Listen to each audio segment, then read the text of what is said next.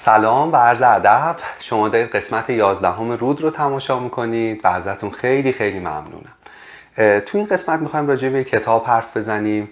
نوشته دو نفره یعنی دو تا نویسنده یه زن و شوهر با هم این کتاب رو نوشتن. اسم کتاب اینه موضوع مرگ و زندگی. نوشته اروین دی یالوم و نوشته مریلین یالوم. ترجمه خانم دکتر سپیده حبیب که مترجم تخصصی آثار یالومن و نشر قطرم این کتاب رو منتشر کرده. این کتاب خیلی داستان جالبی داره. یعنی خود نوشتن کتاب هم یه قصه خیلی جذاب حیرت انگیز داره. و اون اینه که خب فکر کنم خیلی از شما یالوم رو بشناسید که یکی از بزرگترین روانکاوان و روانشناسان معاصر دنیای ماست. سال 2019 در همسر یالوم یعنی مریلین تشخیص نوع خاصی از بیماری رو مرتبط با سلولای پلاسمای مغز استخوان میدن که خب دیر تشخیص داده شده بیماری خب سن بیمارم خیلی بالاست و شرایط جور بغرنجیه که انگار مرگ تو زندگی این زوج خیلی خیلی نزدیکه و دیگه داره در خونشون رو می‌زنه.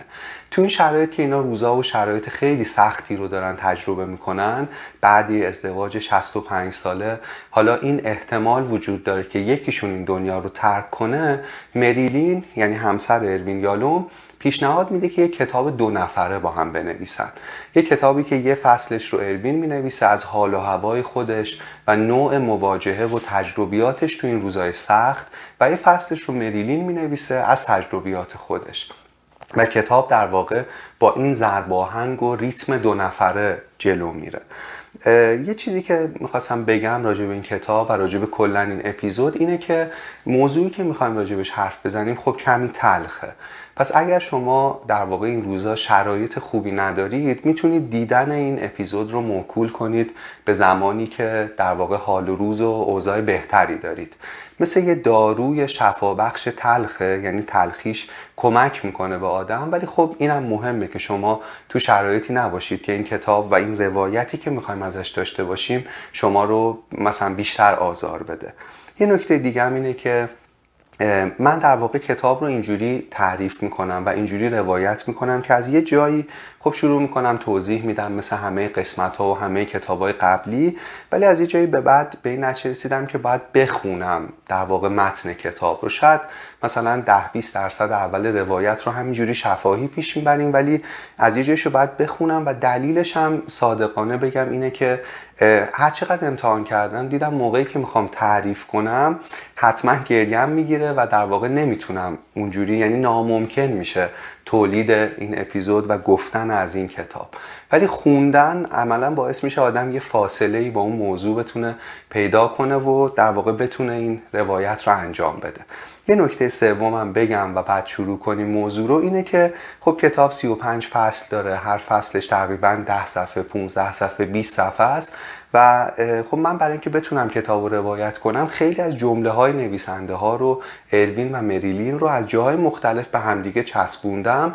ولی برای اینکه روح اون فصل رو بتونم منتقل کنم جمله های از خودم رو هم مجبور شدم اضافه کنم. چون اینکه 20 مثلا سفر رو در دو تا پاراگراف بخوایم خلاصه کنیم و اون موضوع و اون جان کلام تو اون فصل از دست نره در واقع ما رو مجبور به همچین کاری می‌کنه.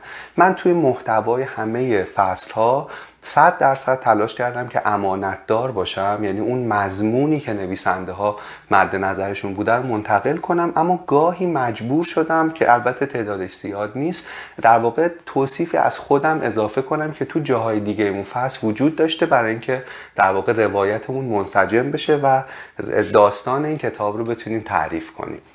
و مثل همه کتاب های دیگه که راجبش حرف می‌زنیم توصیم اینه که خود کتاب رو بخونید چون روایت خود کتاب مثل همه کتاب های قبلی و بعدی که راجبش حرف می‌زنیم از اون چیزی که من تعریف می‌کنم قطعا غنیتره و بهتره. بریم پس سراغ کتاب دیگه. یه جمله که کتاب باش آغاز میشه یکی از جمله های اول کتاب اینه که میگه سوگ بهایی است که برای لذت و شجاعت عشق ورزیدن به هم می‌پردازیم. و این در واقع کتاب داستان شجاعت و لذت عشق ورزیدن عشق ورزیدن دو تا انسان به هم که تو شرایطی در واقع دارن زندگی رو این روزها تجربه می‌کنن در غروب زندگی که ناملایمات و رنج ها و بیماری ها عملا بهشون حمله کرده. و داستان واکنش این آدم ها این دوتا انسان به این اتفاقات و اوضاع. یه جمله توی مرشد و مارگاریتا هست که خیلی جمله زیباییه و اون اینه که میگه هر که عاشق است باید در تقدیر معشوقش هم سهیم باشد.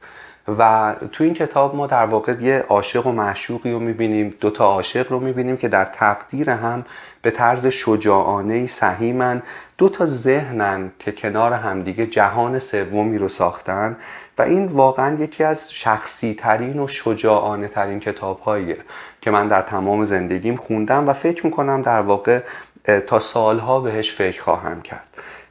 فصل اول کتاب اسمش قوطی زندگی بخشه. در آپریل 2019 نوشته شده که معادل در واقع شمسیش میشه فروردین 1398 و در واقع داستان اینطور شروع میشه که اروین و مریلین دارن با همدیگه حرف می‌زنن. اروین 88 ساله است مریلین 87 ساله است و وسط گفتگو یهو مریلین توانایی گفتارش از دست میده. برای پنج دقیقه دیگه نمی‌تونه حرف بزنه و فقط یه صداهای خیلی مبهم و نامفهومی می‌تونه از خودش در بیاره. اروین تا مغز استخوان میترسه و البته میرسونتش سریع دکتر. اونجا می‌فهمن که خوندیزی مغزی کرده یه در واقع رگ توی مغزش پاره شده و این عوارض اون شیمی درمانی خیلی خیلی سنگینیه که مریلین بعد تشخیص بیماریش داره از سر میگذرونه. و خلاصه سعی می‌کنن که در واقع اوضاع رو مساعد کنن. چند روزی رو در بیمارستان بستریه اروین مریلین رو برمیگردونه خونه. بعد از مرخص شدن و به محض اینکه به خونه می‌رسه پزشک قلب خود اروین بهش سعی می‌زنه و بهش میگه که خیلی سریع باید به بیمارستان مراجعه کنی.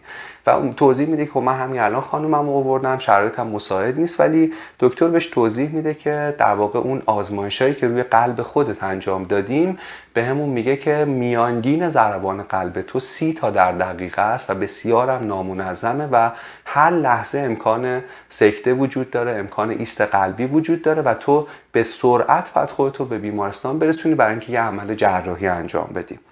اروین زنگ می‌زنه به فرزندانش میان پیش مادرشون و درست چند ساعت بعد از اینکه در واقع همسرش مرخص کرده خودش بستری میشه.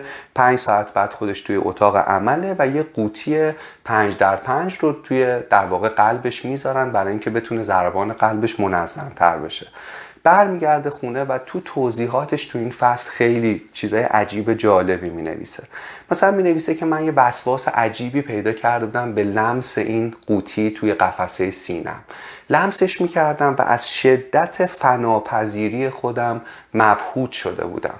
از شدت تعیین کنندگی و درجه تعیین کنندگی این قوطی کوچیک توی قلبم به شدت مبهوت شده بودم. از اینکه چقدر مرگ می‌تونه به انسان نزدیک باشه. از اینکه اگه مثلا یه پنکه از کار بیفته خب یه ذره گرم اون میشه. اگه کنترل تلویزیون کار نکنه خب چند تا اینجوری می‌زنیم تو سرش شاید مشکل حل شه. ولی اگه این قوطی از کار بیفته همه نبز من از کار میفته و بعد این در واقع یه تلنگریه. برای اینکه همزمان که او داره با مرگ مریلین مواجه میشه آرام آرام به مرگ خودش و به فناپذیری خودش فکر کنه.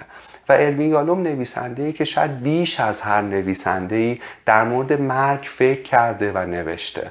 اما این بار اما اینجا و تو این شخصی ترین کتاب و نوشته هاش دیگه مرگ در نزدیک ترین جای زندگیش در واقع قرار داره و خیلی بیواسطه با یه قوطی کوچیک داره مرگ رو هر لحظه تجربه می‌کنه.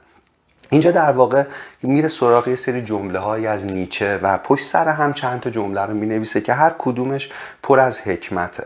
نیچه میگه که ایمن زیستن خطرناکه. ایمن زیستن خطرناکه. خیلی جمله عجیبیه. و اروین به این فکر می‌کنه که من و مریلین هیچ وقت ایمن زندگی نکردیم. یعنی ریسک کردیم یعنی جستجو کردیم یعنی از عدم قطعیت نترسیدیم. از ذات زندگی و از پیش بینی ناپذیریش از عاشق بودن نترسیدیم. از لذت و شجاعت عشق ورزیدن به هم نپر... نترسیدیم و پرهیز نکردیم. و در واقع ایمن زندگی نکردیم پس خطرناک زندگی نکردیم. میگه مریلین یه جایی وسط این بیماری وسط شیمی درمانی دستمون گرفته و به هم میگه ارف هیچ چیزی نیست که دلم بخواد تغییرش بدم. و به این فکر می‌کنه که این زندگی با همه فراز و نشیبش چیز در واقع ارزشمندی رو پشت سر گذاشتن. از قول نیچه می نویسه بسیاری چه دیر می میرند و اندکی چه زود به هنگام بمیر. و به این فکر می‌کنه که آیا به هنگامه یا نه؟ و انگار می‌دونید وقتی آدم به مرگ فکر می‌کنه انگار کل زندگیش عملا داره بارها و بارها مرور میشه. و بعد جمله بعدی از نیچه که میگه آنچه کامل شده است هر آنچه که رسیده است مرگ می‌خواهد. و به این فکر می‌کنه که آیا ما کامل شدیم یا نه و باز مرور خاطرات و باز مرور زندگی و اثری که روی زندگی اطرافیانشون و روی دنیا داشتن. تو همین در واقع فکراست که اروین یالوم یادش در واقع و خاطراتش میبرتش به کودکیش. به شعر مورد علاقه کودکیش فکر می‌کنه به اینکه چقدر همیشه مرگ براش چیز جدی بوده. و شعری که تو بچگی حفظ بوده و موقع دوچرخه سواری و اینا میخونده این بوده که بوفالو بیل دیگر زنده نیست. یه شعری راجع به مرگ. بعد به مرگ پدرش فکر می‌کنه. به این فکر می‌کنه که وقتی پدرش از دنیا رفت فقط یک متر باهاش فاصله داشت. به اون لحظه فکر می‌کنه که چشم در چشم هم بودن و ناگهان مرگ وجود پدرش رو پر کرد. به همه اون عملیات احیایی فکر می‌کنه که تلاش کرده انجام بده تا پدر رو برگردونه و در واقع به اون نگاهی فکر می‌کنه که انگار هرگز هرگز رهاش نکرده. به مرگ مادرش فکر می‌کنه به اینکه چطور در واقع رفت اتاق عمل. او رفته بود چیزی رو تهیه کنه و وقتی برگشت دیگه از دنیا رفته بود. و ناگهان به این فکر می‌کنه که بین همه سوچهایی که از سر گذرونده مرگ مریلین از همه و از همه اینها سختتر و دشوارتره. مرگ آدمی که تو تمام هفت دهه گذشته زندگی با او فکر کردی با او احساس کردی با او زندگی رو شریک شدی حتما سختترین تجربه زندگیشه. تو این لحظه که انگار داره فرو میپاشه همه این استرابا همه این تصویرهای رنجاور داره تو ذهنش دور می‌زنه یهو ایمیلش رو چک می‌کنه. و اینجا یه کتاب جالبه که یه ایمیلی می‌بینه از یه مخاطبی از یه خواننده کتابش که یه دانشجوی ایرانیه. و توضیح میده که این دانشجوی ایرانی نوشته بوده که چطور حمله های عصبی داشته حال بدی رو تجربه می‌کرده و خوندن کتاب های یالوم بهش کمک کرده که در واقع حال بهتری داشته باشه. از شوق گریه می‌کنه و ناگهان انگار همه آن چیزی که نیچه گفته بود در مورد بهنگام مردن در مورد کامل شدن و در مورد اینکه ایمن زیستن خطرناکه انگار همه چی براش معنی پیدا می‌کنه. حالا می‌تونه تکه بده و احساس کنه که من خوب زندگی کردم. انگار این ایمیل برش میگردونه به زندگی. و من نمی‌دونم کدومتون بودین که با این ایمیل یالومو نجات دادید. احتمالا یکی از ما این ولی کار خیلی ارزشمندی بوده.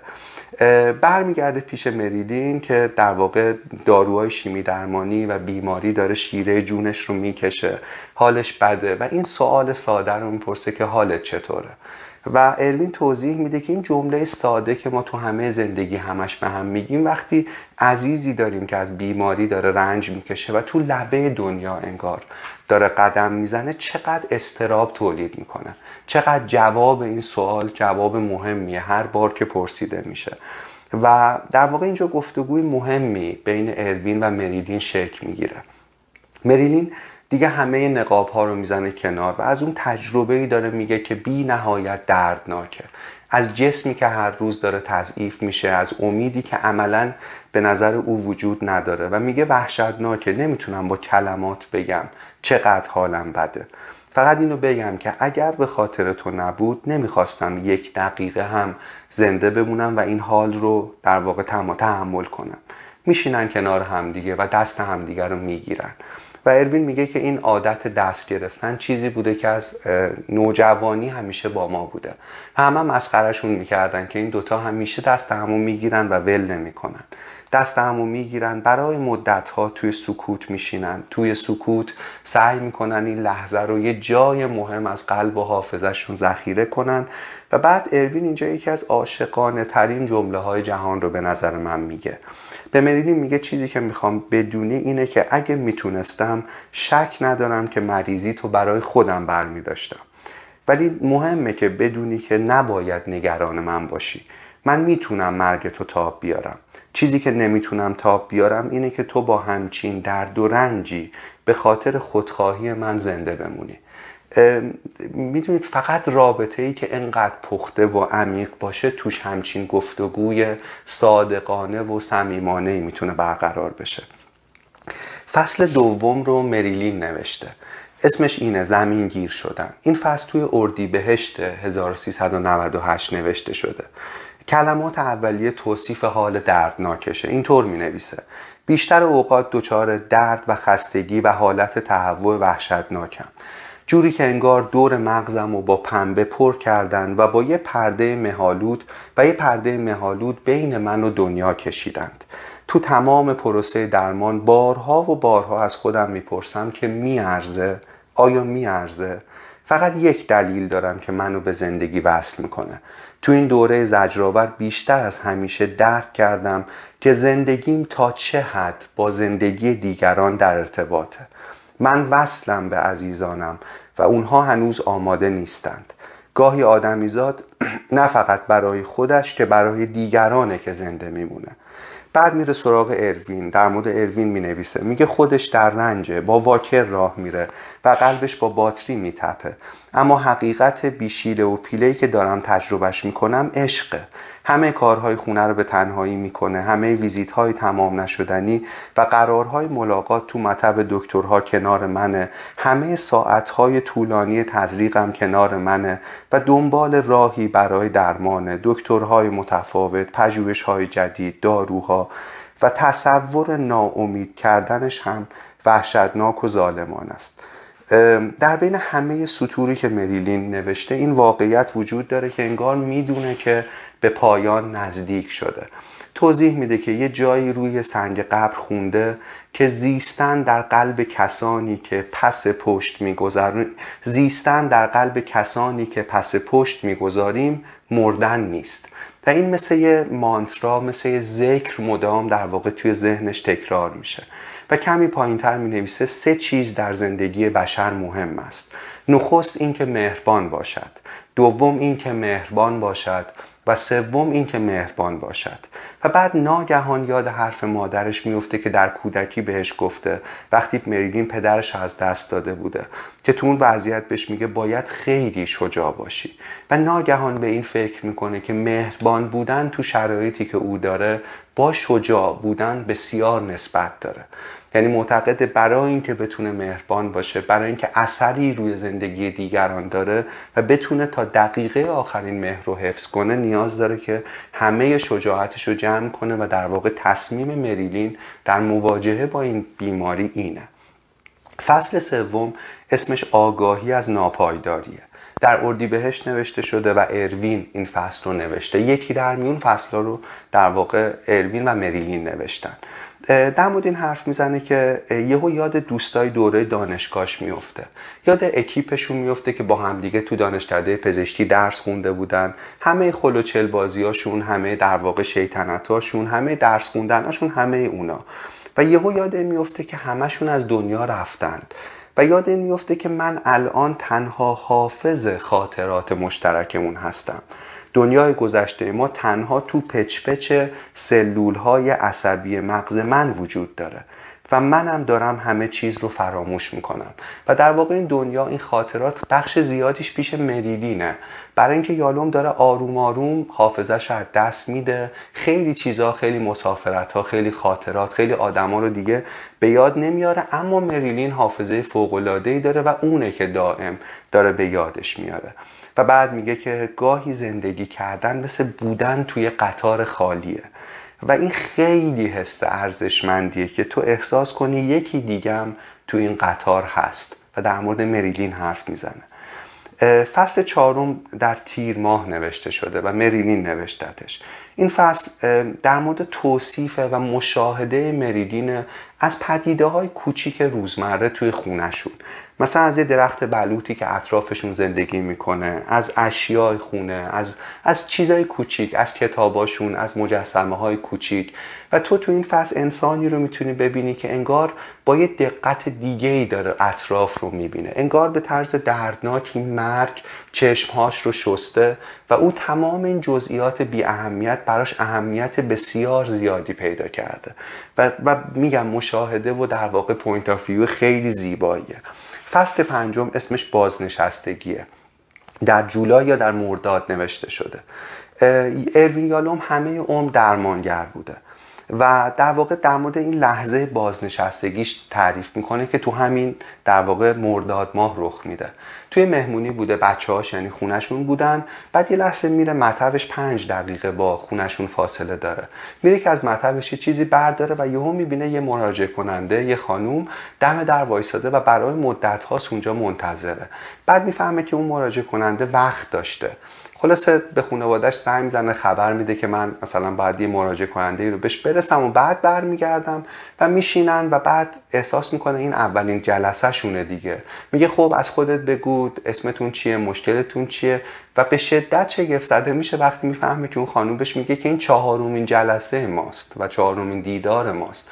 و یالوم هیچ یادش نبوده اروین هیچ یادش نبوده از اون مراجعه کننده از قصدش و خب این خیلی هم در واقع به اون آدم این حس میده که من نامرئیم و بهش توضیح میده که من شرایط زندگیم چیه تو چه فشاریم و حافظم آروم آروم داره از دست میره و بعد از اینکه اون مراجعه کننده میره و ازش عذرخواهی می‌کنه یالو می‌فهمه که دیگه وضع مناسبی برای ادامه کار درمان نداره.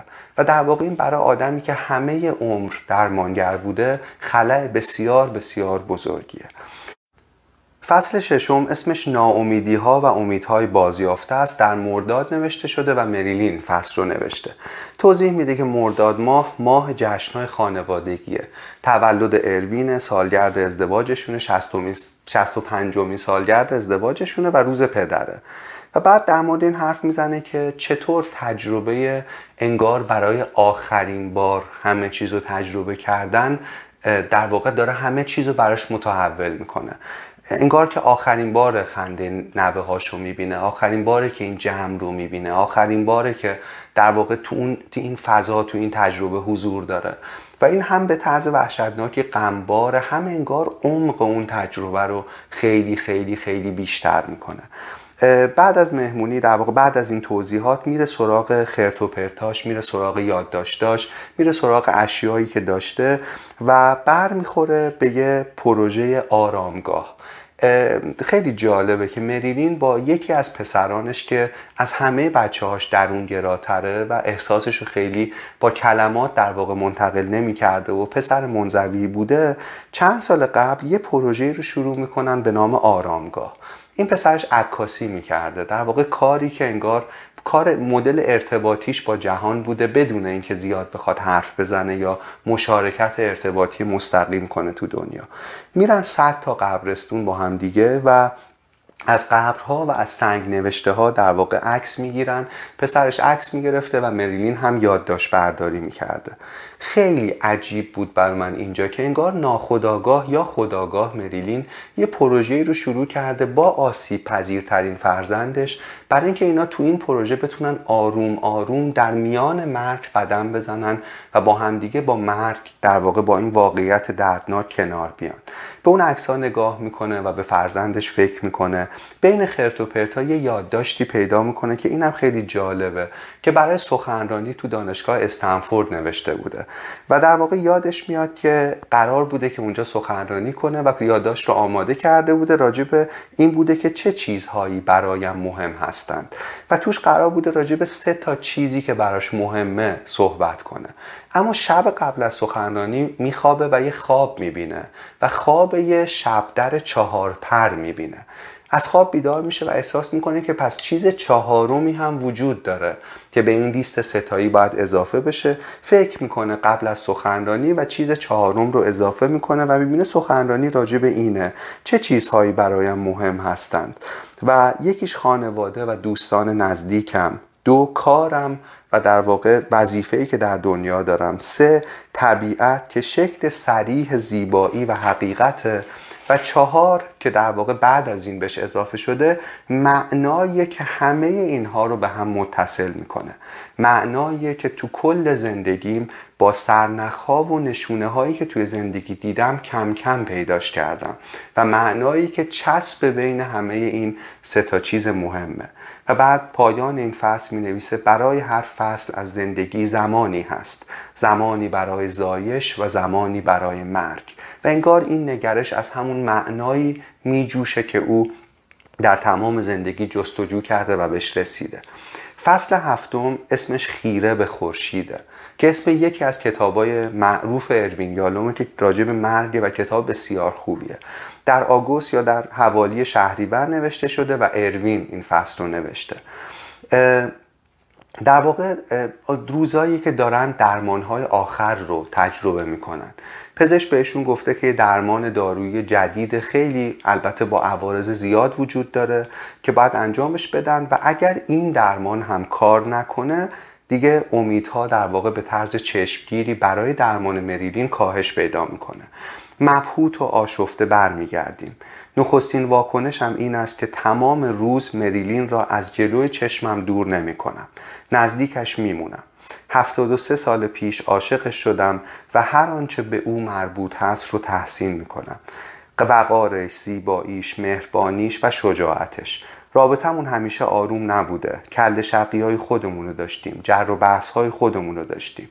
اما همیشه سعی کردیم به ما به اون ما بودنمون و به شجاعت و به سراحت و به عشق وفادار بمونیم.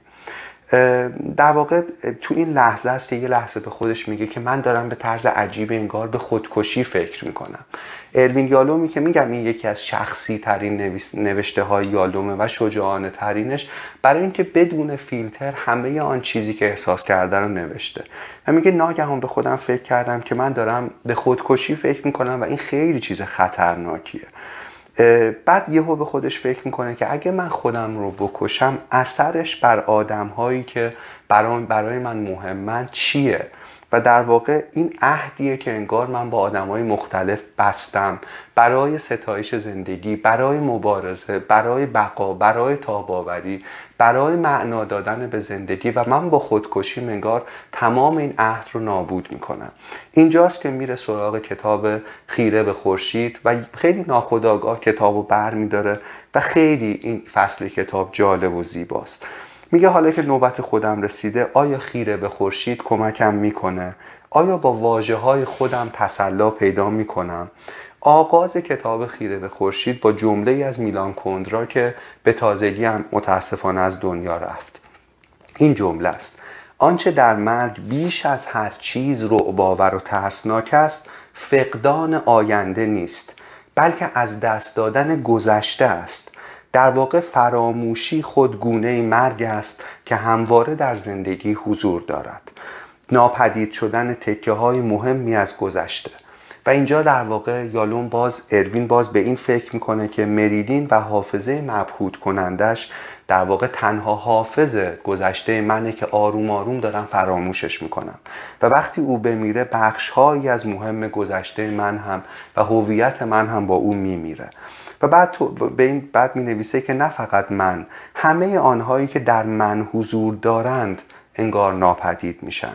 و بعد یاد پدرش میفته یاد شطرنج بازی کردناشون میفته بعد تلاش می‌کنه فکر کنه که جزئیات صورت پدرش چه شکلی بوده. و هر چقدر تلاش می‌کنه جزئیات این صورت رو به یاد نمیاره. حضورش توی خاطرش هست. ولی چهرش و جزئیاتش نیست. و اینجا انگار تمام تن الوین به لرزه میفته انگار ناگهان با این واقعیت به طرز عمیقی روبرو میشه که همه چیز گذراست. همه چیز ناپایداره. برمیگرده به خیره به خورشید. برمیگرده به کتاب. و راجع به این در واقع می‌خونه اونجا راجع به تجربه هوشیارسازی. راجع به تجربه که فرد رو نسبت به فناپذیریش هوشیار می‌کنه و این موضوع باعث میشه که زندگیش انگار برای همیشه متحول بشه. مثل اسکروچ تو داستان سرود کریسمس دیکنز که انگار پیشنمایشی از مرگش و بی اهمیتی مرگش برای اطرافیانش رو می‌بینه و این به طرز مثبتی زندگیش رو و آیندهش رو متحول می‌کنه. بعد در راجع به مرگ ایوان ایلیچ تولستوی می‌خونه. داستانی که توش در واقع یه قاضی در بستر مرگ می‌فهمه که بد میمیره چون بد زندگی کرده و این در واقع یه دگرگونی اساسی در زندگیش ایجاد می‌کنه.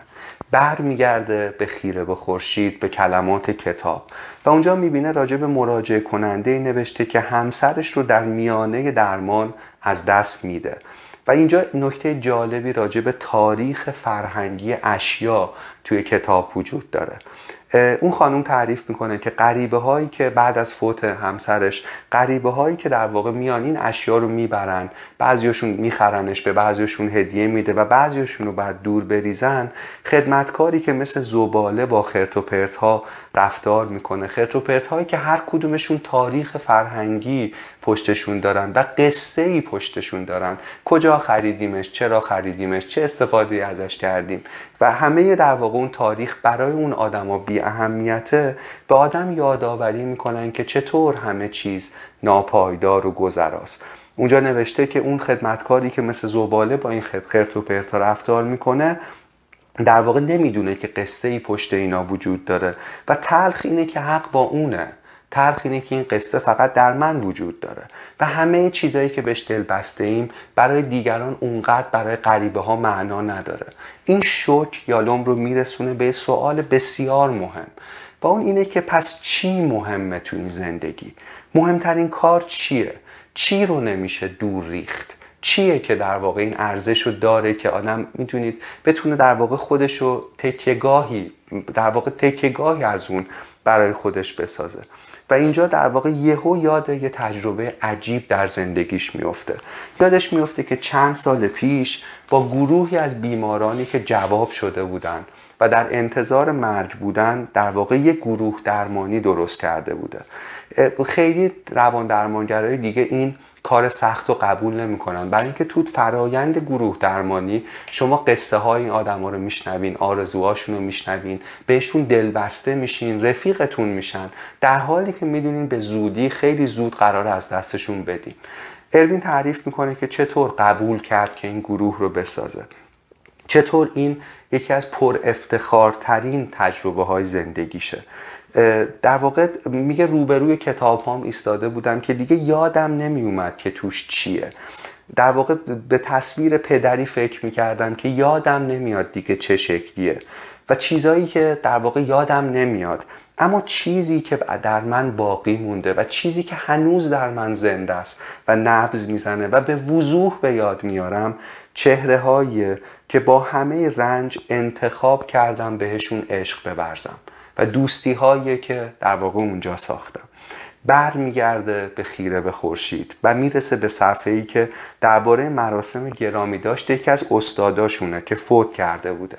آبشونه کرده بوده کچروش پوشیده بوده و رفته بوده که هم همکلاسیاشو ببینه هم بعضی از استاداشون رو ببینه. و تو مراسم خط متوجه میشه که هیچ چهره آشنایی اونجا وجود نداره. اولش تعجب می‌کنه ناراحت میشه عصبی میشه که چقدر آدما بی معرفتن که به ختم مراسم ختم استادمون نیومدن و کجان هر کدوم حتما که چیزی رو بهونه کردن. بعد یه نفر رو می‌بینه و می‌فهمه که همه در واقع بچه های هم از دنیا رفتند. و در واقع یه لحظه این شک براش اونجا رخ میده که انکار چقدر می‌تونه قوی باشه. درک این که درونت یه پسر بچه یا یه دختر بچه باقی میمونی. مهم نیست چقدر پوستت چروک میشه. درک این که اون کودک از مرگ میترسه و مرگ رو انکار می‌کنه و نیاز به حمایت داره. برمیگرده به خیره به خورشید. در واقع اونجا در مورد داستانی می‌خونه که خودش نوشته اما درست به یادش نمیاره الان. بیماری در پایان راه زندگیه. و یالوم ازش می‌پرسه از چه چیز مرگ بیشتر از همه چیز میترسی؟ و جواب کوتاهی اون انسان میده که بی نهایت مهمه. میگه از فکر کردن درباره همه کارهایی که تا حالا نکردم. این ترسناکترین قسمت مواجهه با مرگه بد زندگی می‌کنیم گاهی و برای همین بد میمیریم. و یالوم از خودش می‌پرسه که آیا من زندگیمو زیستم؟ بعد در واقع برمیگرده به درون خودش. نه من نه من از مرگ خودم زیاد نمیترسم. از مرگ مریلین میترسم. من از زندگی بدون مریلین میترسم. من از پانزده سالگی عاشقش بودم هر لحظه و هر کجا. و حالا چطور می شود تصور کرد که دیگر نباشد؟ چشماشو میبنده سرش رو تکه میده به دیوار و خیره به خورشید و خیره به در واقع غروب خورشید خیره به پنجره به غروب خورشید نگاه می‌کنه. و ایده طراحی یه تابوت دو نفره به ذهنش می‌رسه. فصل هشتم اسمش اینه راستی این مرگ کیست؟ در شهریور نوشته شده و این فصل رو مریلین نوشته. در واقع توضیح میده که عوارض داروها و درمان خیلی خیلی زیاد شده. اگر درمان اثر نکند و همه راه ها بسته باشد دیگر ادامهش نمی‌دهم. اما سوال این است که آیا این تصمیمیه که حق دارم خودم به تنهایی بگیرم؟ مرگ من فقط مال من تنها نیست. باید اون رو با کسانی که دوستم دارن شریک بشم. من از مرگ نمی ترسم ولی از مردن می ترسم فرایند تدریجی و دردناک مردن با این داروها در هر روز. چند روز پیش خواب دیدم پسر جوون دوستم مرده و من دارم بلند بلند داد می‌کشم. از خواب میپرم و می‌بینم تمام صورتم خیس از اشکه و تنم داره میلرزه. یه آب می‌خورم و یادم میاد اون دوستم اصلا پسر نداره اصلا فرزندی نداره. پس من برای مرگ کی دارم گریه می‌کنم؟ شاید برای مرگ خودم. فصل نهم اسمش رو در روی مرگ هاست. شهریور نوشته شده و اروین نوشتتش. فصل نهمه و من دیروز نه ساعت کنارش نشستم تا دارو از طریق قطرات آهسته بره توی بدنش. بیحال ضعیفه و در درده. برمیگردیم خونه. آبسیب که غذای این چند ماهشه رو می‌خوره یکم رنگ برمیگرده به چهرش من دیکنز خیلی دوست دارم. یه بخشی از یکی از کتاب های دیکنز رو می‌خونه برام و این خود خود بهشته. یه لحظه جادویی. دستش رو می‌گیرم. سعی می‌کنم تمام این لحظه رو درک کنم. می‌دونم این فقط یک وقفه خوشاینده. کل دنیا به اندازه زن پوست و استخونی که با صدای ضعیف داره دیکنز می‌خونه شده. همینقدر کوچیک و همینقدر بزرگ. فکر می‌کنم من همه مصیبت های دنیا رو با مریلین تحمل کردم. خیلی وحشتناکه که بزرگترین مصیبت عمرم و که نبودن خودشه باید تنهایی تحمل کنم. من در ما حل شدم و ما داره از هم میپاشه. پیش بینی تنهاییشو می‌کنه و رنجی که قراره بکشه. و می‌نویسه و به این فکر می‌کنم که اگر حق انتخاب داشتم باز این رنج رو برای خودم بر می داشتم جوابم قطعنه باز این رنج رو برای خودم بر می داشتم تا اون تحملش نکنه. اون نباید این خونه خالی رو تحمل کنه. آره من میمونم تا اون بره. فصل دهم اسمش بررسی مرگ خودخواسته با یاری پزشکه. در شهریور نوشته شده و مرینین نوشتتش. و در واقع ایده ایه که وقتی دیگه درمان داره به بنبست کامل و مطلق می‌خوره مریلین با عزیزانش راجبش مدام حرف می‌زنه. میگه عید شوکگذاری نزدیک قرار همه خانواده دور هم جمع شیم و عجیب این حس. هر دیدار می‌تونه دیدار آخر باشه. هر بار نوه هام رو و بچه هام رو و اروین رو می‌بینم هر لبخندی که ازشون می‌بینم می‌تونه آخرین لبخندی باشه که می‌بینم. درد دارم اما تمام تلاشم اینه که یه لحظه رو هم کنار عزیزانم از دست ندم. اما گاهی واقعا موفق نمیشم. گاهی حالم اینقدر وحشتناکه اینقدر کلافم که دوست دارم همین لحظه فقط بمیرم. بروین میگم و بعد میگم اگه فقط می‌تونستم چند دقیقه تو رو تو بدنم جا بدم خودت میفهمیدی. مرگ دیگه برام یه واقعیت اجتناب ناپذیره مردن من به شکل آشکاری شروع شده. اروین تو کتابهاش نوشته از قول نیچه که به هنگام بمیر. شک ندارم که موقعشه. شروع کردم به جدا کردن خودم از آدمها و اشیا به ودا. همه چیزهای عزیزم رو دارم هدیه میدم به عزیزانم. همه قصه هامو گردن بند هامو یادگاری هام از سفر هام انگشتر هام کتاب هام فصل یازدهم اسم شمارش معکوس نفسگیر تا پنجشنبه است. در مهمان نوشته شده و اروین اینطور می نویسه رفتیم دکتر. به حافظم نمی‌تونم اعتماد کنم. برای همین همیشه کسی رو همراهمون می‌برم تا اون برام تعریف کنه که دکتر دقیقا چی گفته. چند تا آزمایش میدیم تا ببینیم بهبودی حاصل شده یا نه. دکتر چند تا آزمایش دیگه می‌نویسه و میگه تا فردا تلفنی جواب رو میگم بهمون. فردا ازش خبری نمیشه. فراموش کرده زنگ بزنه. دو روز بعد هم تعطیله و همه جا بسته است و این یعنی باید دو روز تمام صبر کنیم. نمی‌تونم. مثل دیوانه ها گوگل جورنال های علمی همه اینها رو ورق می‌زنم تا چیزی از عددهای عجیب و غریب روی کاغذ آزمایش بفهمم. بعد دو روز به این نتیجه می‌رسم که کار تمومه. اما به مریدین چیزی نمیگم. فرداش دکتر زنگ می‌زنه و برخلاف انتظار من میگه خیلی بد نیست نتایج. کمی بهبودی وجود داشته. تو چند دهم ثانیه از فرش به عرش می‌رسم. نورونای مغزم با این نوت میرخسن کمی بهبودی کمی بهبودی کمی بهبودی. فصل دوازده. یک قافلگیری تمام و کمال. مهرماه در واقع نوشته شده توسط مریلین. یکی از دوستام آیوری میاد دیدنم. اول گفتگویم که صدای زنگ میاد. آیوری میگه با منن. بعد یه چهره آشنا میاد تو. بعد دوباره زنگ می‌زنن و یه چهره آشنایی دیگه میاد تو. بعد یکی دیگه. دهنم از خوشحالی و تعجب باز مونده. همه جمع میشن. سی نفر از دوستانم اونجان یک کتاب توی نسخه برام درست کردن. اسمش اینه نامه هایی به مریلین سی نامه از دوستانم خطاب به من. میخندیم و میگیم و خوش میگذرونیم. این پرمعناترین هدیه همه عمرمه. یکی از دوستام آخر نامه شعری نوشته که بی نهایت دوست دارم. بگذار شب فرود آید. همچون هوای فرو برده شده در ششها بگذار شب فرود آید. بگذار بیاید چرا که خواهد آمد و نترس. پروردگار ناآسوده رهای ما نمی کند. پس بگذار شب فرود آید. به این فکر می‌کنم که این آخرین دیدار با همچین جمعی بوده و چقدر شیرین بود.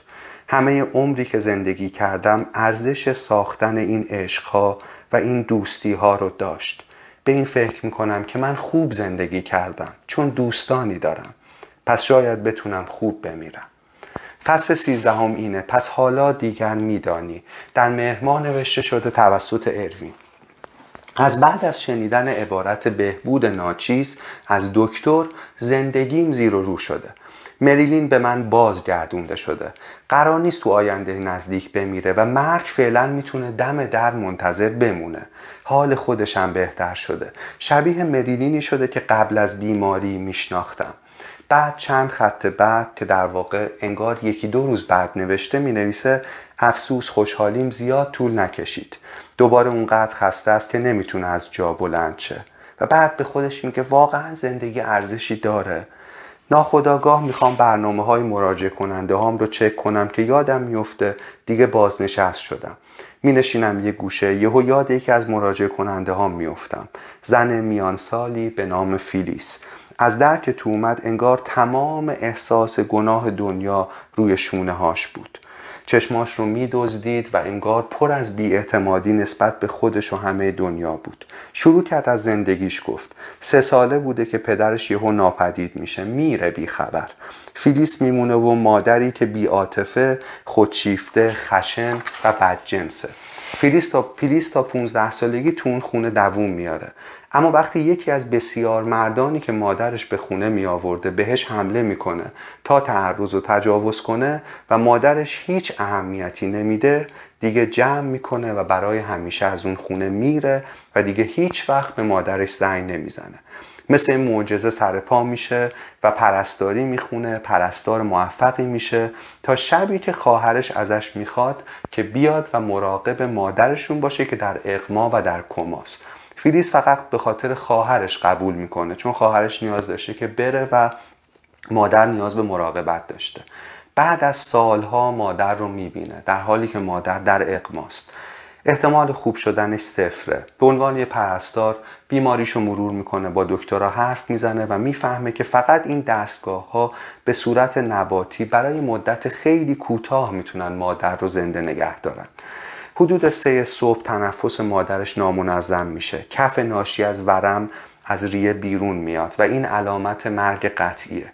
فیلیس, فیلیس پرستاره و می‌دونه این آخرین نفسهای مادره و کسی هم نمی‌تونه نجاتش بده. همونجا میایسته.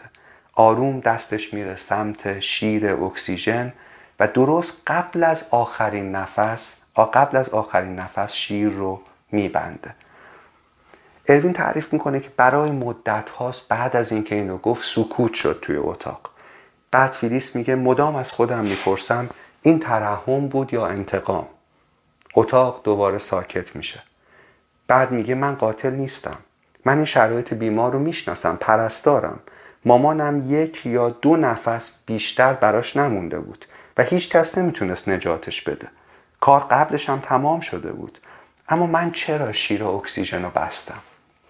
سکوت میشه. بعد مدتی می‌پرسه دارید به چی فکر می‌کنید دکتر یالوم؟ و اروین یالوم میگه نمی‌دونم از کجا این کلمات اومد به زبانم. که بهش گفتم من دارم به اون دختر کوچولو فکر می‌کنم. اون دختر درمونده مورد تعرض قرار گرفته و ناتوان که تمام عمر محکوم شده خواسته ها و نیازهای دیگران رو برآورده کنه. چقدر دلخراشه که تو ناچار شدی شاهد آخرین لحظات زندگی مادرت باشی و چقدر قابل درکه که می‌خواستی تو ثانیه آخر قدرتت رو نشون بدی. سکوت میشه. اروین میگه هنوز 20 دقیقه از وقتمون مونده بود که فیلیس بلند شد. از عمق وجودش بهم گفت متشکرم. به چشمام نگاه کرد و رفت و دیگه هرگز ندیدمش. اروین اینطور می نویسه که چقدر دلم برای قصه های مراجعه کننده هام تنگ میشه. برای کمک کردن بهشون. برای رویارویی های صمیمی که دیگه با بیمارانم نخواهم داشت. بازنشستگی اصلا آسون نیست. فصل چهاردهم اسمش مجازات مرگه. آبان نوشته شده توسط مریلین نتایج آزمایش های جدید میگه دیگه درمان مؤثر نیست و کار تمومه. داروها با کلی عوارض فقط می‌تونن کمی طولانی تر کنن این رنج رو. مدام از خودم می‌پرسم آیا میارز زندگی رو با چنین بهایی طولانی تر کنیم؟ در هر صورت زمان برای من کوتاهه و اینو پذیرفتم. نمی‌دونم باید چیزی که تو اعماق وجودم می‌دونم رو به اروین هم بگم یا بذارم اون توی انکار بمونه. چند سال قبل دو تا قبل کنار هم با اروین خریدیم. جایی که برای رسیدن به مزارمون بچه ها باید از مسیری بیان و برن که از کنار مدرسه دوران کودکیشون میگذره. فکر کرده بودیم وقتی برمیگردن چیزی خاطرات خوب دوران کودکیشون رو به یادشون میاره و این خوبه. باید شروع کنم آدم هایی که دوست دارم رو هر چند کوتاه ببینم یا بهشون زنگ بزنم. بقیه چیزهایی که برام مهمن رو باید بهشون بدم و قصهش رو بهشون بگم. من خیلی خرت و پرت دارم. نباید اینا باری بشه برای بچه دکترها جوابمون کردن. و تو آخرین ویزیت وقتی با اصرار پرسیدم که چقدر دیگه وقت دارم دکتر نگاهش رو دزدید کمی مکس کرد ولی بالاخره گفت فکر کنم دو ماه. دو ماه برای این همه کار خیلی خیلی کوتاهه. به اروین فکر می‌کنم. و اینکه قبل از اینکه برای آخرین بار ببوسدم زندگی برامون چیا تو چنته داره. فصل پانزدهم اسمش ودا با شیمی درمانی و با امیده آبان اروین. دکتر تو آخرین ویزیتمون جوابمون کرد و گفت مریلین دیگه فقط دو ماه فرصت داره. وقتی اینو می‌گفت من یهو به این فکر کردم که این پزشک این مرد چند وقت یه بار باید به یه همچین سوال وحشتناکی جواب بده. چقدر گناه داره. چند تا بچه داره. تراپی میره. بعد یهو به خودم اومدم و دیدم چقدر تو انکارم. همین چند لحظه پیش شنیدم دو ماه دیگه تمام زندگیم از هم میپاشه. و دارم به چی فکر می‌کنم؟ مریلین در مورد مرگ بدون درد با کمک پزشک توی دقایق پایانی می‌پرسه و داره با دکتر توافقی می‌کنه. نگاهش می‌کنم. 74 سال پیش برای اولین بار دیدمش. 150 سانت قدش بود و 50 کیلو وزنش. انگار نصفش زیر زمین بود ولی حالا همه تن زیباش داره میره زیر زمین. یاد دوران مدرسهمون میفتم دکتر و مریلین دارن حرف می‌زنن با هم و من دونه دونه عکسامون از جلو چشمام میگذره و بی صدا دارم گریه می‌کنم. فصل 16 هم اسمش درمان تسکینیه. در آذر و توسط اروین نوشته شده. اینجا جاییه که انگار دیگه اون نظم یکی درمون در میون کتاب داره به هم می‌خوره. چون مریلین به نظر می‌رسه که بدحالتر از اونه که بتونه بنویسه. اینطور می نویسه ملیرین رو ارجاع دادن به بخش درمان تسکینی. ایستگاه آخر. دیگه تمرکز روی درمان نیست. روی کاهش درد و آرامش بیماره. هر جا رو نگاه می‌کنم نشونه ای هست که میگه مریلین قرار به همین زودی ها بمیره. رومو بر میگردونم و دوباره یه چیزی می‌بینم که میگه مریلین قراره تو این جنونم که مریلین صدام می‌کنه. میرم کنارش. دستمو می‌گیره و میگه اروین به من اعتماد کن. من الان فقط به خاطر تو زندم. ولی ارف دیگه وقتشه. من ازت خواهش می‌کنم. تو باید اجازه بدی که من برم. یه لحظه خودمو می‌ذارم جاش. مطمئنم اگه من جای مریلین بودم الان همین رو می‌خواستم. جمع و جور می‌کنم خودم و بغلش می‌کنم. طولانی. چقدر شونه هاش کوچیک شده. چقدر خودخواهم که بار سوگم رو میندازم رو این شونه ها این ناله کردن هام روش درستی برای گفتن دوستت دارم نیست. تصمیم می‌گیرم. ناگهان تصمیم می‌گیرم. دیگه فقط عشق میدم بهش. من مرد این زنم و چقدر خوشبختم. بهش میگم چقدر دوستش دارم و چقدر تحسینش می‌کنم. دیگه ناله نمی‌کنم. بهش میگم چه چیز باشکوهی با هم ساختیم. بهش میگم هر چیزی که نوشتم و به هر جا که رسیدم مدیون تو هم. شب کمکش می‌کنم بیا توی حال و فیلمی که دوست داره رو می‌ذارم که ببینه. من یه آب بخورم. فکر می‌کنم شب کمکش می‌کنم بیا توی حال و فیلمی که دوست داره رو می‌ذارم که ببینه. فکر می‌کنم که این خیلی فکر می‌کنم که کاش می‌تونستیم با هم بمیریم. بعد فکر می‌کنم که این خیلی آرزوی خودخواهانه ایه بچه هامون تحمل دوتا سوگ رو ندارن. یکی باید بمونه تا این خونه فرو نریزه. برمیگردم به لحظه به اینجا کنارش. دستهاشو می‌گیرم و فقط با همه وجود کنارش بودن رو تجربه می‌کنم. فصل هفدهم آذر ماه نوشته شده و توسط مریلین برگشته به کتاب.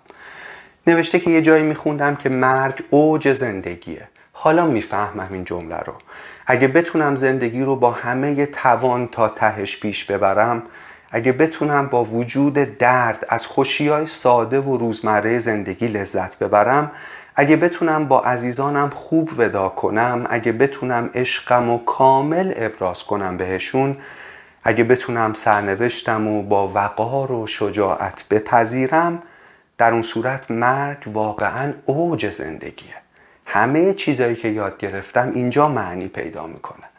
بعد در مورد کتاب مردگان مصری ها حرف می‌زنه که بیش از سه هزار سال پیش نوشته شده. مصری ها معتقد بودن وقتی یه آدمی میمیره وقتی از دالانی عبور می‌کنه که از زندگی به سوی مرگ میره اینطوری داوری میشه که قلبش رو که به نظر مصری ها جایگاه روح بوده وزن می‌کنن. می‌ذارن روی ترازو قلب رو می‌ذارن توی کفه و تو کفه دیگه یه پر می‌ذارن.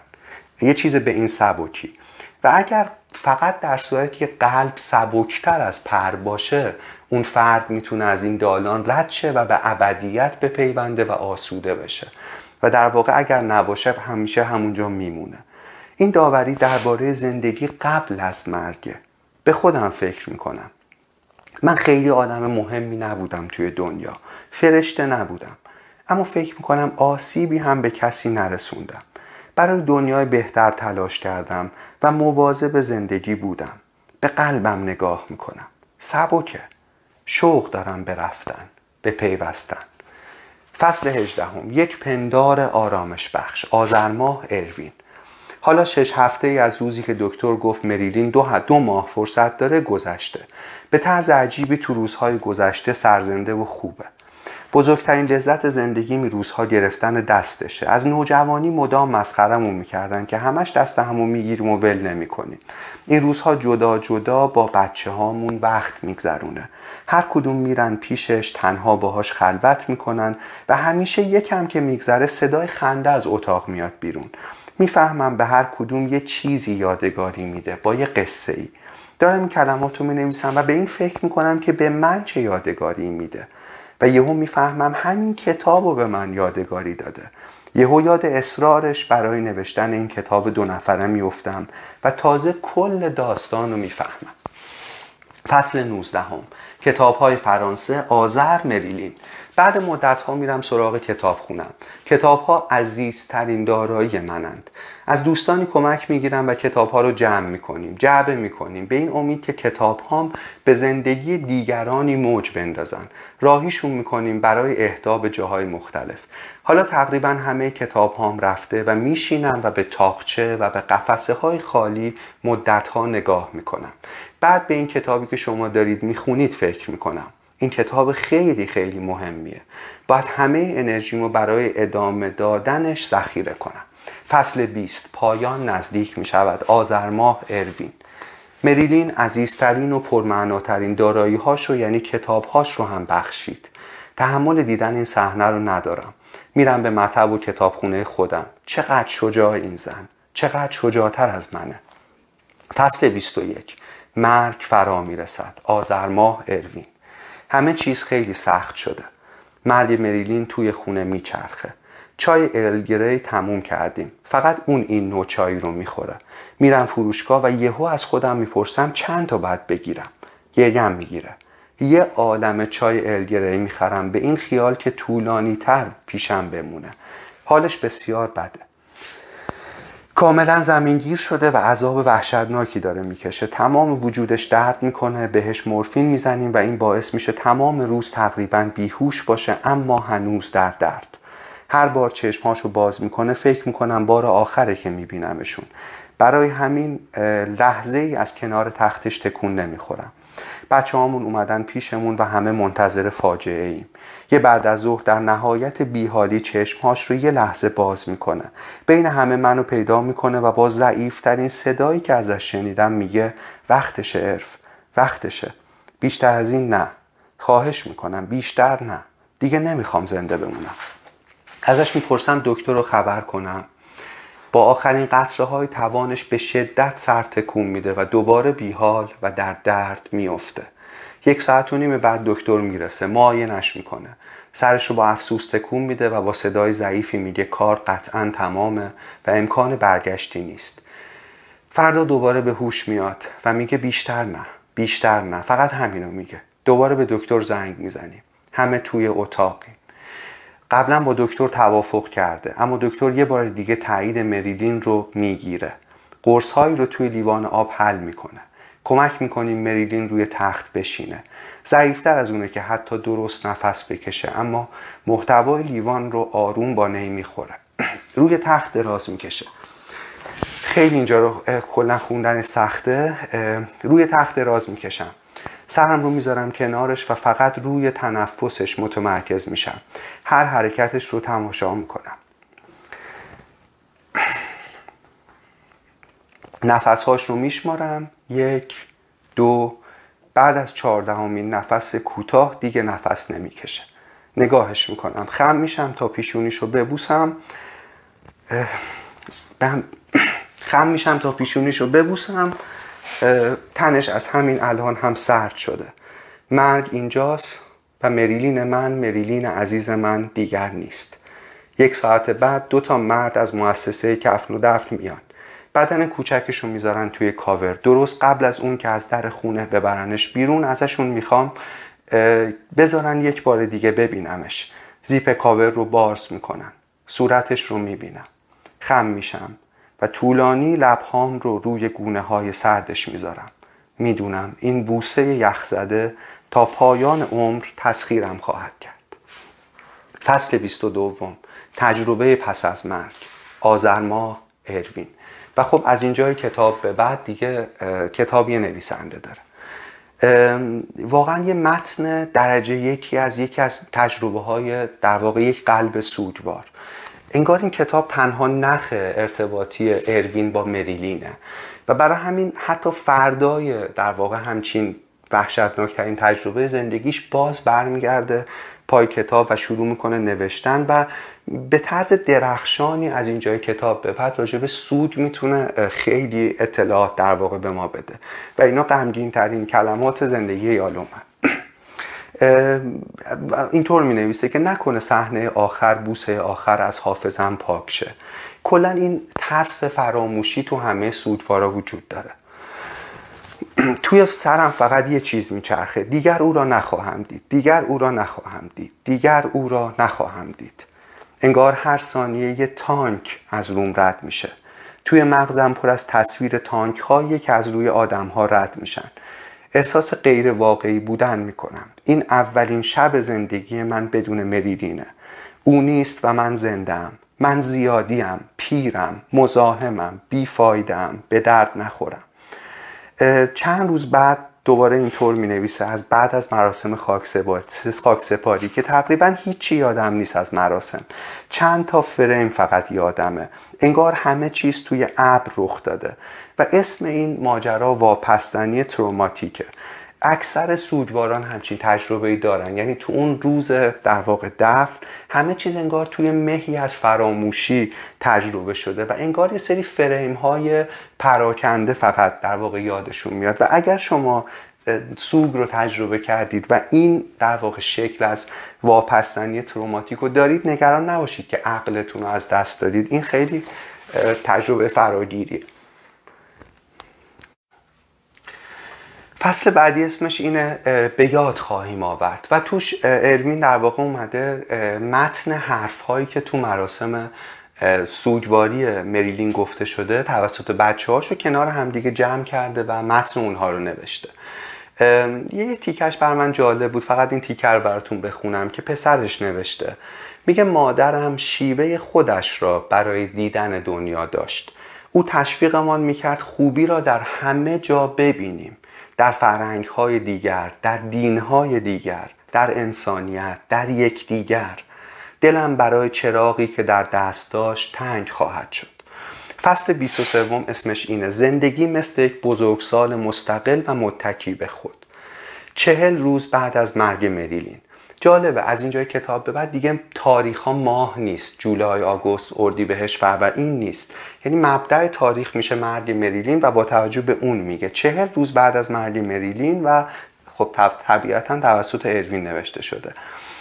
فقط وقتی می نویسم کمی آرام می گیرم واقعا نگران زمانی هستم که این کتاب به پایان برسد.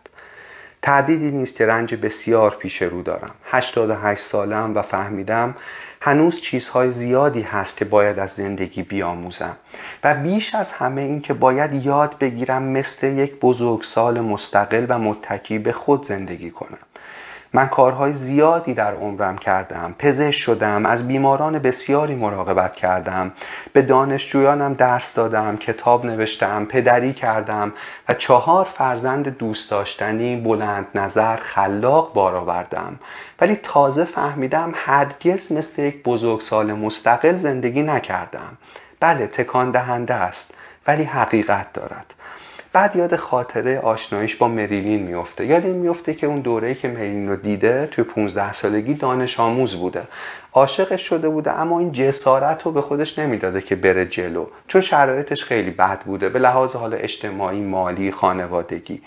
و همش نگران بوده که از دانشجوهای هاروارد که با در واقع اونجا تو شهرشون بودن با مریلین قرار بذاره و عشقش رو از دست بده. احساس تهدید می‌کرده چون رقباش خیلی چیزای بیشتری داشتن که به دختری که دوستش داشته پیشتش کنن. دانشجوی هاروارد بودن مدرک بهتر ثروت بیشتر ارتباط خانوادگی و این انگیزش میشه برای اینکه یک سال رو جهشی بخونه. راه اینکه بتونه بره دانشکده پزشکی زودتر بتونه بره اینی که یه سال رو جهشی بخونه و شرطش هم این بوده که باید همه نمره هاشو A می‌شده یعنی تاپ مارک می‌شده. دو سال تو یه سال و همه نمره ها تاپ مارک. ناممکنه ولی عشق معجزه می‌کنه. عشق باعث میشه که بتونه یک سال خودش رو حبس کنه و یه همچین کار بزرگی رو بکنه. می‌بینه حتی مسیر تحصیلیش هم به طرز معنادار و عاشقانه به مریلین گره خورده. ببینه کل زندگیش در واقع به مریلین گره خورده. هر چیز جالبی که می‌دیده میشنویده میشنیده میخونده یا مینوشته رو سریع می‌خواسته برای مریلین تعریف کنه. و مسئله اینه یاد گرفتن این که چیزی براش با ارزش و با معنا باشه الان حتی اگه تنها کسی باشه که تجربهش می‌کنه. حتی اگه نتونه با مریلین شریک بشه این رو. بارها پیش میاد براش که یادش میاد که همسرش نیست. مثلا می‌خواد به یه چیزی رو براش تعریف کنه و تو راه اتاقش یهو یادش میاد که اتاق تاریکه. اتاق خالیه. فصل 24 اسمش تنها در خانه است. 43 روز بعد از مرگ مریلین نوشته شده. در مورد داستان عکس بزرگ مریلین تو اتاق نشیمنه. میگه هر بار عکس بزرگ مریلین رو می‌بینم به گریه میفتم چشمامونو که با هم تلاقی می‌کنه انگار خشکم می‌زنه. بلند بلند گریه می‌کنم و نمی‌دونم چی کار کنم. بعد یادم میاد هر کسی به شیوه خاص خودش سوگواری می‌کنه. این خیلی مهمه. هر کسی به شیوه خاص خودش سوگواری می‌کنه. و سعی می‌کنم به عکس نگاه نکنم. احساس گناه می‌کنم اما می‌دونم. توان دیدن صورت عزیز از دست رفتم از تحمل این روزهای من خارجه فصل 25 فعالیت جنسی و سوگ 45 روز بعد از مرگ مریلین افکار جنسی وسوسه کننده به هم حمله می‌کنن. حالم از خودم به هم می‌خوره. چطور می‌تونم انقدر پست باشم؟ مریلین مرده و مغز لعنتی من داره وسوسه های جنسی پوچ می‌سازه. چطور می‌تونم به خودم و به عشقم به همسرم اینقدر توهین کنم؟ یعنی اینقدر آدم مزخرف و سطحی بودم من؟ عجیبه. به سراحت این آدم رو ببین و مسئولیتش رو تو نوشتن کتاب که بدون فیلتر بدون سانسور آن چیزی که تجربه کرده رو نوشته. و اینقدر این حس این فانتزی های جنسی که دست خودش نیست و توی سرشه انقدر آزاردهنده است که شروع می‌کنه راجع به سود و فعالیت های جنسی خوندن. مقاله به مقاله جلو میره و می‌فهمه این یه داستان ناگفته در سوده یه آنتول دستوریه همه خجالت می‌کشن بگن اما واقعیت اینه که سودواران در اوج اندوهشون غالبا نه همه وسوسه های شدید جنسی رو تجربه می‌کنن و اروین تنها نیست اما چرا؟ دلایل مختلف داره. یکی اینکه کلا رانه مرگ وقتی در آدم فعال میشه از اون ور رانه تولید مثل فعال میشه و این کاملا ناخودآگاهه. و دومین دلیلش که خیلی مهمه اینه که وقتی فرد دچار کرختی ناشی از سوگ میشه وقتی همه احساساتش فلج میشه ناخودآگاه به عنوان قوی ترین حربه به خیالها و فانتزی های جنسی می‌پردازه. اینا رو می‌سازه. تا فرد دست کم چیزی رو حس کنه چیزی رو احساس کنه و غرق نشه در کرختی و فلج عاطفی. یه جور مکانیزم دفاعیه. اکثر سوگواران احساس گناه می‌کنن و اینو نمی‌تونن به کسی بگن اما نکته اینه که این کاملا طبیعیه و البته کاملا گذراست و نباید سرکوبش کرد و نباید خیلی بهش بها داد. رد میشه و میره و همین. فصل 26 خیالاتی شدن. 48 روز بعد از مرگ مریلی در مورد انکار این فصل میگه دارم تلویزیون می‌بینم که یهو به خودم میام و می‌بینم دارم برنامه رو ضبط می‌کنم که که مریلین برگشت ببینتش. یهو یادم میاد بازگشتی در کار نیست. توی خیابون پشت ویترین یک کتاب فروشی یکی از کتاب هام رو می‌بینم. با موبایل عکس می‌گیرم برای ملینین میفرستم اما چند دقیقه بعد یادم میاد که این پیام هیچ وقت دیده نمیشه. چقدر انکار می‌تونه قوی باشه؟ چقدر این جای خالی درد می‌کنه؟ فصل 27 کرختی. پنجاه روز بعد از مرگ مریلین تمام روز و شب کرختم. فقط وقتی این کتاب رو دارم می نویسم چیزی احساس می کنم چیزی که همیشه به هم کمک کرده کمک به دیگرانه. کمک به دیگران منو از دست خودم نجات میده. خیلی نکته طلاییه. کمک به دیگران منو از دست خودم نجات میده. هیچ تجربه برام معنا نداره. همه عمر هر چی میشه رو برای مریلین تعریف می‌کردم و اینجوری واقعی می‌شد. و حالا که اون نیست انگار چون اون ازش با خبر نمیشه هیچی واقعی نمیشه. تجربه فراگیریه که سودواران برای مدتی دنیا براشون انگار غیر واقعی میشه. من توی کابوس دارم راه میرم. فهمیدم برای اینکه سقوط نکنم و بچه هامو به دردسر بیشتری نندازم دو تا وظیفه مهم دارم.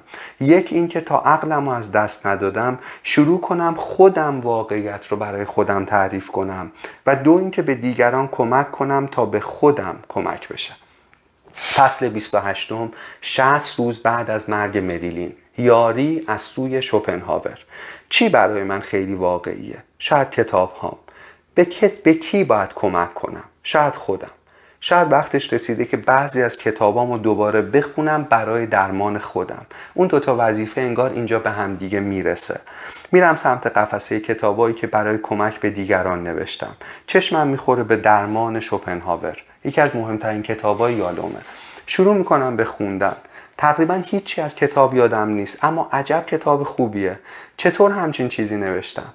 مردی که این کتاب نوشته از من خیلی خیلی باهوشتر بوده. تجربه عجیبیه آروم میشم با خوندنش. برای اینکه طولانی تر بشه زمان خوندنش و زود کتاب تموم نشه جیره بندیش می‌کنم.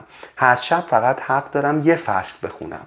حالا یه دلیل خیلی کوچیک دارم که صبح رو شب کنم.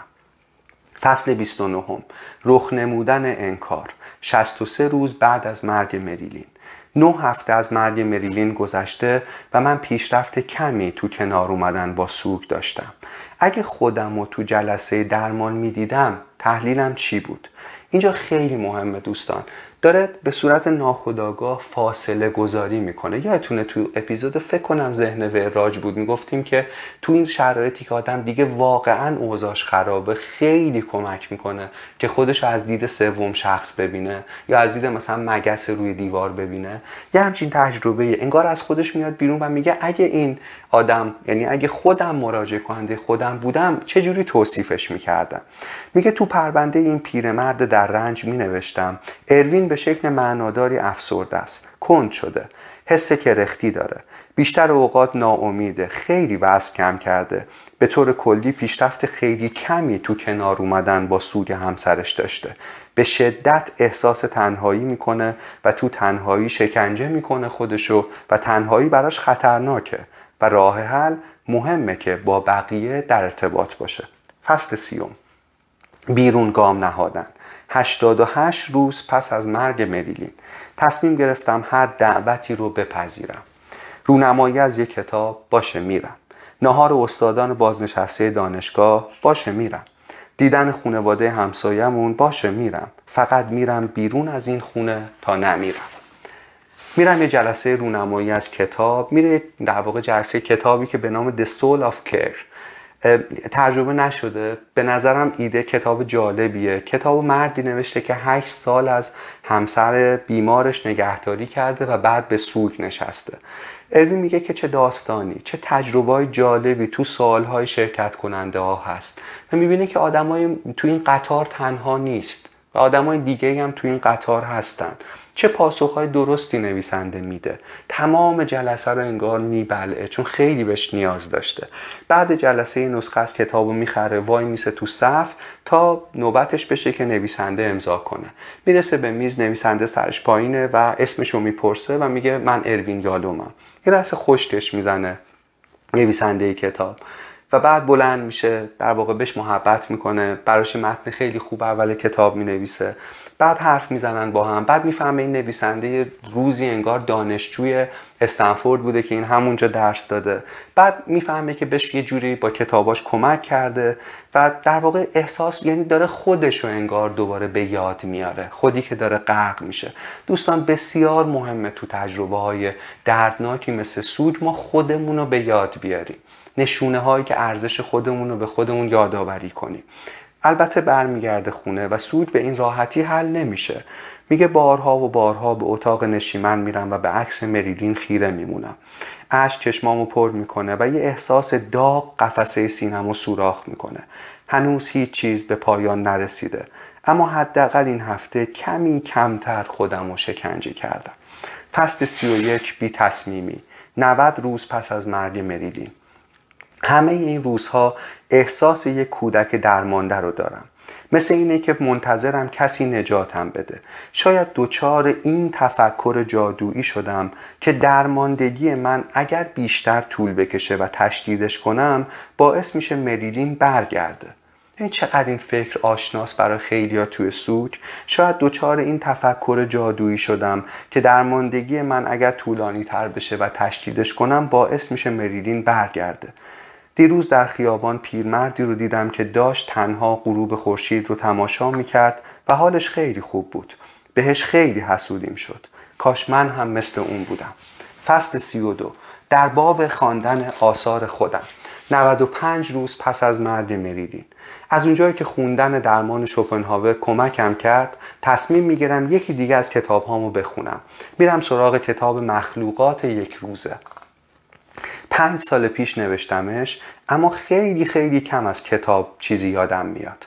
یه جای کتاب نوشتم مراجعه کننده ازم پرسیده دکتر تو هشتاد سالگی چطور با حس نزدیک و نزدیکتر شدن به مرگ کنار میایید؟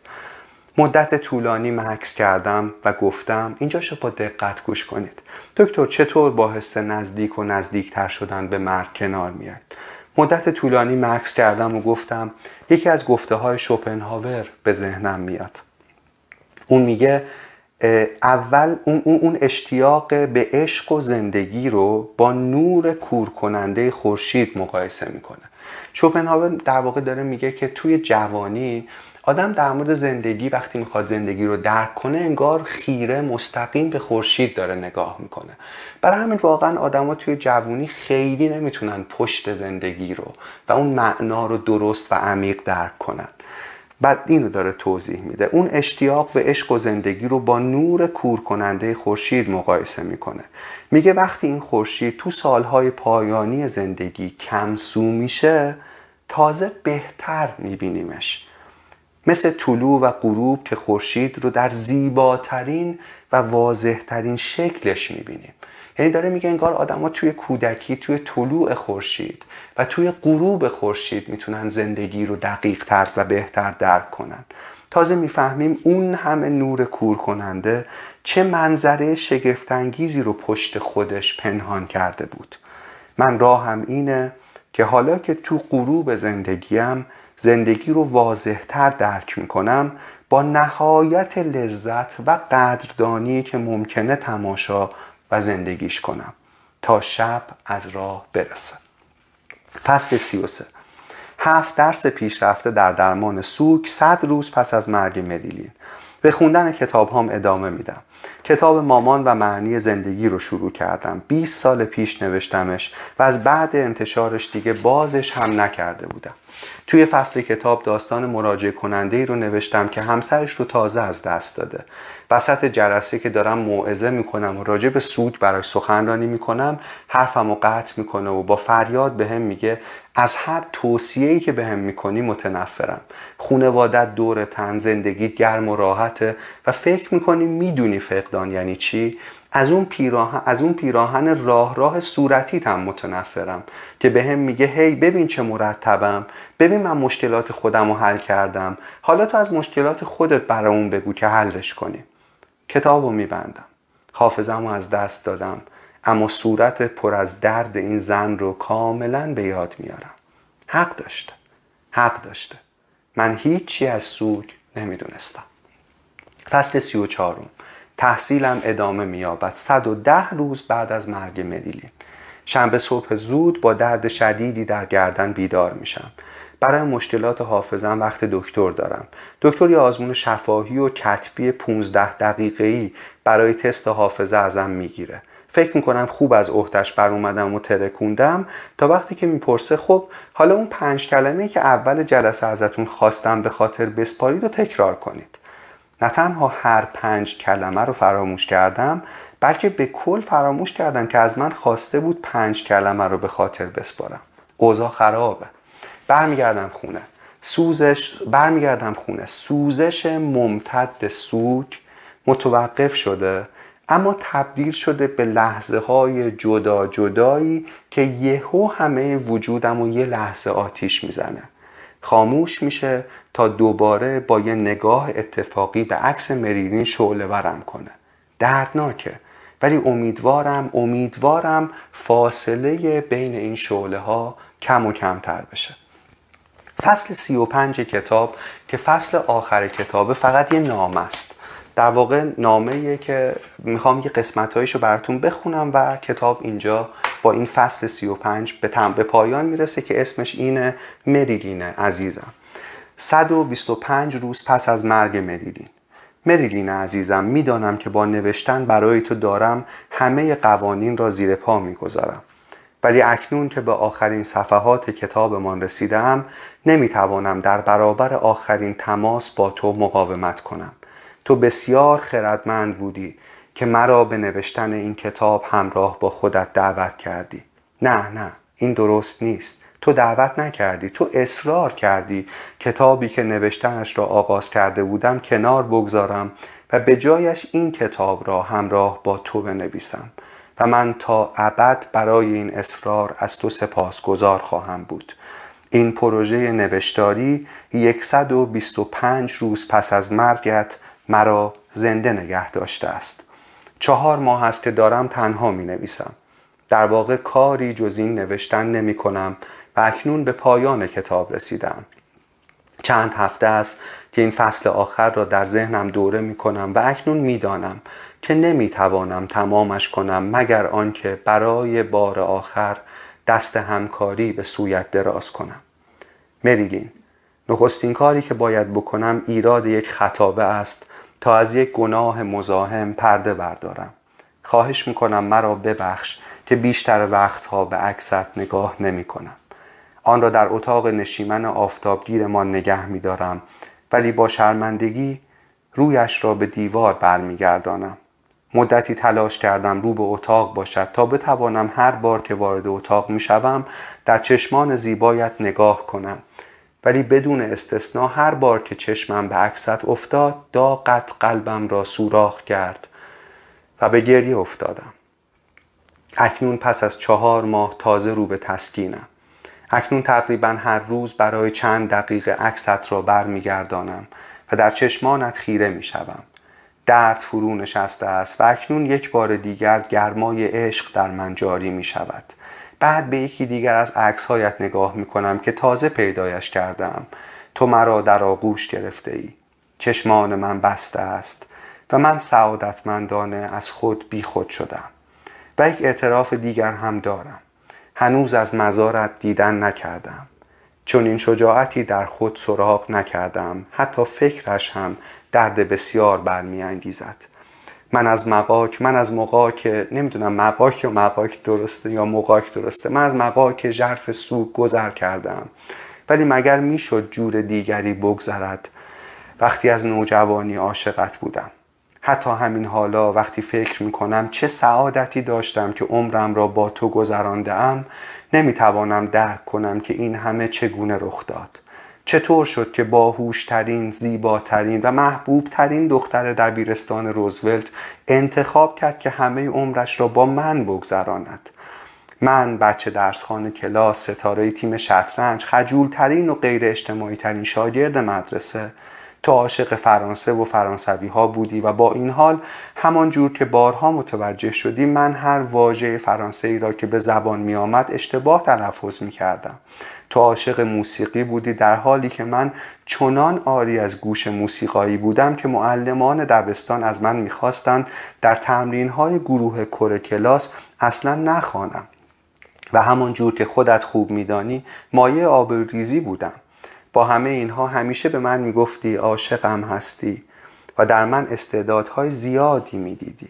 چطور می‌توانم آن گونه که باید از تو تشکر کنم؟ هنگام نوشتن این خطوط اشک از چشمانم سرازیر است. این چهار ماهی که بی تو گذشته است دشوارترین ماههای عمرم بودند. به رغم تماس ها و دیدارهای بیشمار بچه ها و دوستانمان من کرخت و افسرده بودم و بسیار احساس تنهایی می کردم. داشتم کم کم بهتر می شدم تا همین سه هفته پیش که ماشینت را فروختم. صبح روز بعد وقتی جای خالیش را در گاراژ دیدم در هم شکستم و نومیدی بر من چیره شد.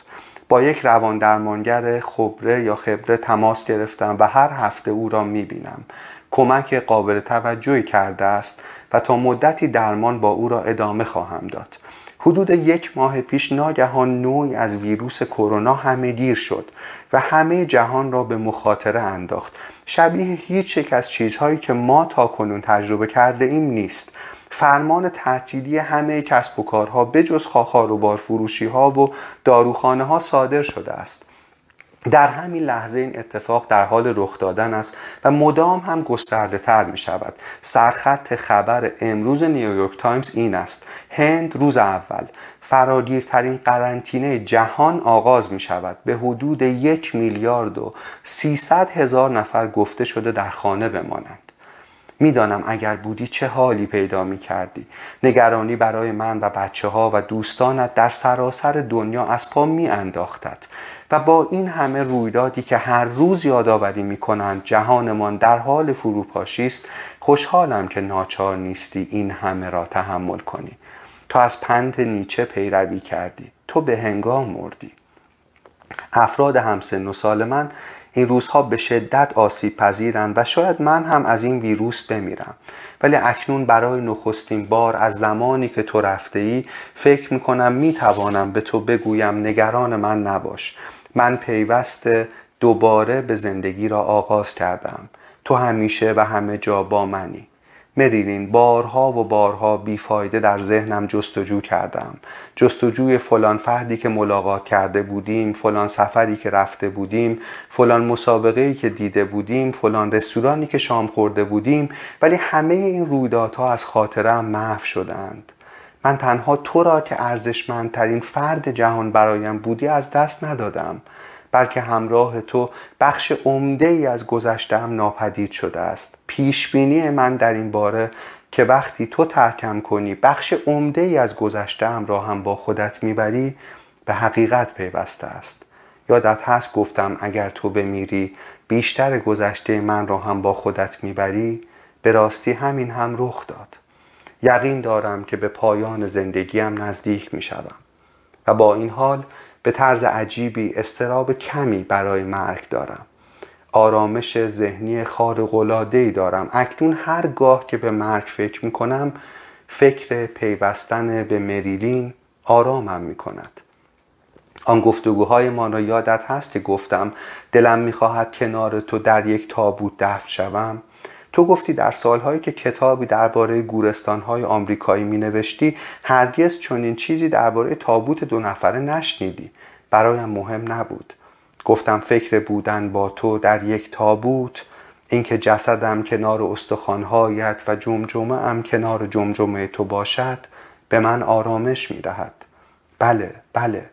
البته که تفکر منطقی می‌گوید من و تو آنجا نخواهیم بود. آنچه میماند گوشت و استخوانی است بدون احساس و بدون روح فاسد می شود و با وجود همه اینها فکر و نه لزوما وقوعش تسلا بخش است. همینجور که داشتم این خطوط پایانی را می نوشتم یک تقارن فوقالعاده روی داد. ایمیلی از یک خواننده دریافت کردم که کتاب شدم آن که هستم مرا خوانده بود. آخر نامش نوشته بود ولی دکتر یالوم این همه ترس از مرگ چرا؟ این تن می میرد ولی آگاهی همچون رودی در زمان جاری است. وقتی مرگ فرا می رسد زمان ودا با این جهان با تن آدمی و با خانوادهت هست ولی پایان نیست. پایان نیست.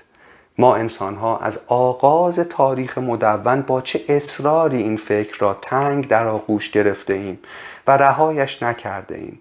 هر یک از ما دلهوره مرگ داریم و هر یک از ما باید راهی برای کنار آمدن با این دلهوره بیابیم.